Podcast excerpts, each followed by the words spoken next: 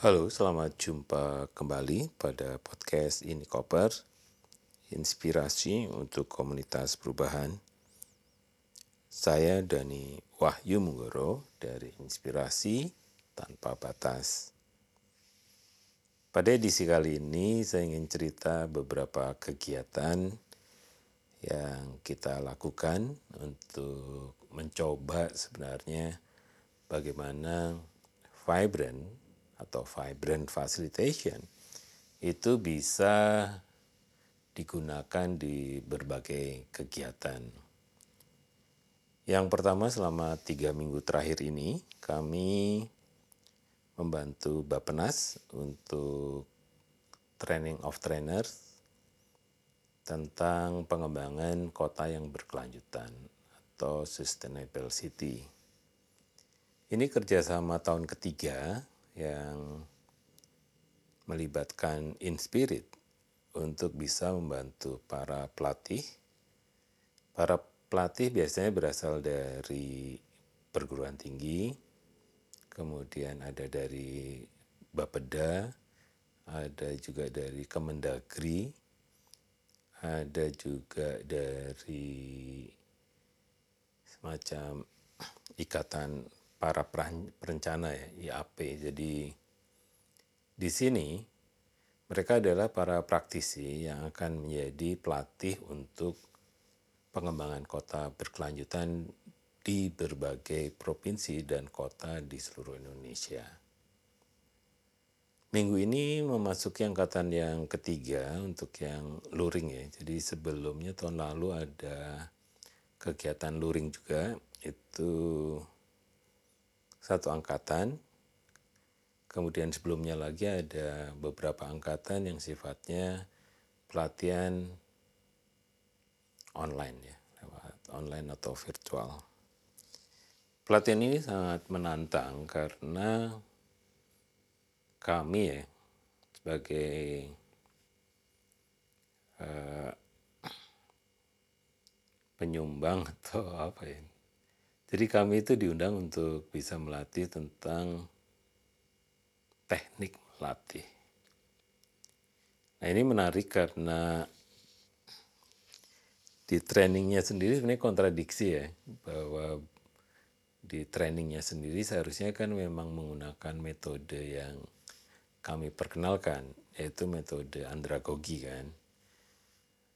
Nah di training ini kita berlatih sebenarnya dari lima hari, tiga hari itu tentang teknik melatih, dua harinya itu pelatihan tentang konten sustainability. sustainability. Nah di kontennya sendiri ada mulai dari yang disebut dengan konsep kota berkelanjutan, kemudian ada spatial development framework, ada capital investment planning, dan macam-macam. Tetapi isunya adalah bagaimana supaya orang itu tertarik pada ide pembangunan kota yang berkelanjutan. Nah, jadi di sisi yang kreatifnya, gimana membuat training-training di berbagai provinsi itu menjadi menarik dan orang tertarik untuk ikut belajar tentang kota yang berkelanjutan, sedangkan di training yang sama ini itu kan kita undang narasumber ya dari berbagai perguruan tinggi. Nah kebanyakan dari para pelatih ini sebenarnya masih menggunakan yang model belajar klasik ya.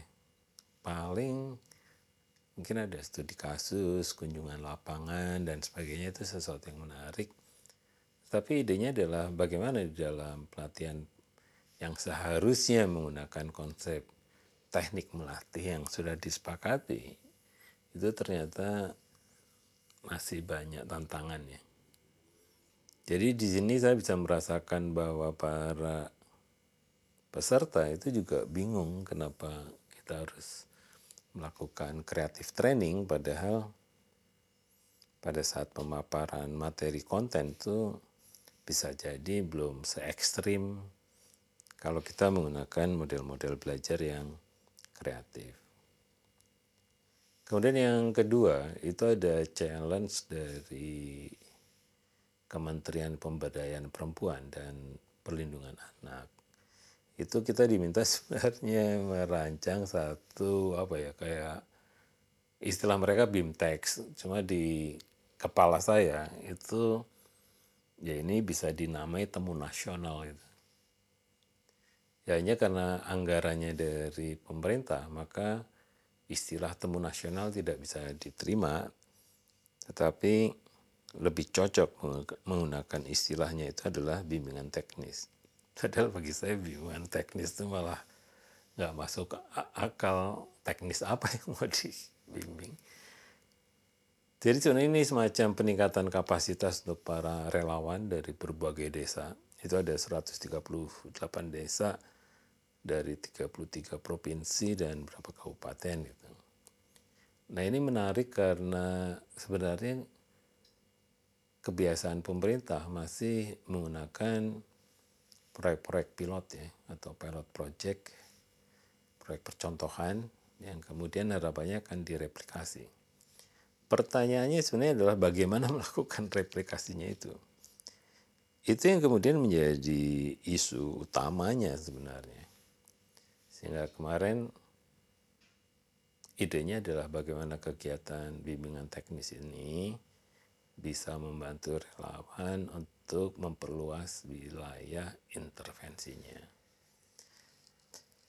Secara umum sebenarnya kegiatannya oke okay ya, peserta suka, kemudian panitia suka, pemerintah suka, menteri suka. Tapi sebenarnya kan tidak tuntas gitu karena lagi-lagi tujuannya sebenarnya ingin temu nasional merayakan apresiasi dan kontennya sebenarnya nggak perlu-perlu amat. Jadi kemarin yang masih ganjel itu adalah gimana ya caranya kalau satu proses yang tidak tuntas, meskipun pesertanya semangat, peserta itu suka sekali dengan acara ini, tapi selalu diganggu, selalu diganggu dengan agenda-agenda lain sehingga ya prosesnya ya kalau dari sisi panitia atau peserta mungkin sudah optimal dan hasil evaluasinya juga bagus. Tapi dari yang merasa merancang itu kadang masih harusnya bisa lebih keren lagi hanya ya selalu di dalam realitasnya kita menghadapi yang apa ya hal-hal yang tidak ideal. Nah yang lain sebenarnya kita juga apa lagi ada kegiatan itu kemudian juga ada rencana untuk membantu kegiatan akor dia ya hari anti korupsi sedunia ini juga tantangan yang menarik karena idenya sebenarnya adalah bikin sebuah pengalaman dalam waktu 90 menit, 2 jam, orang jadi anti korupsi. Atau orang menjadi yang luar biasa gitu. Untuk melawan korupsi. Ini kan tidak mudah. Harus berpikir keras. Jadi untungnya adalah panitia itu apa ya semacam membolehkan kita itu untuk untuk mengeksplorasi macam-macam sehingga akhirnya kita kolaborasi dengan satu grup band dan satu teater ya. Dan teaternya teater koma lagi. Ini kan keren banget ya. Ya kita coba yang terbaik ya sebenarnya kalau idenya suka kita tuh kadang berlebihan dan pasti rugi juga sih kegiatannya. Nomboin lah istilahnya tapi nggak apa-apa. Nah yang lain sebenarnya kemarin sempat terlibat di dalam sebuah proyek buku. Kontennya menarik.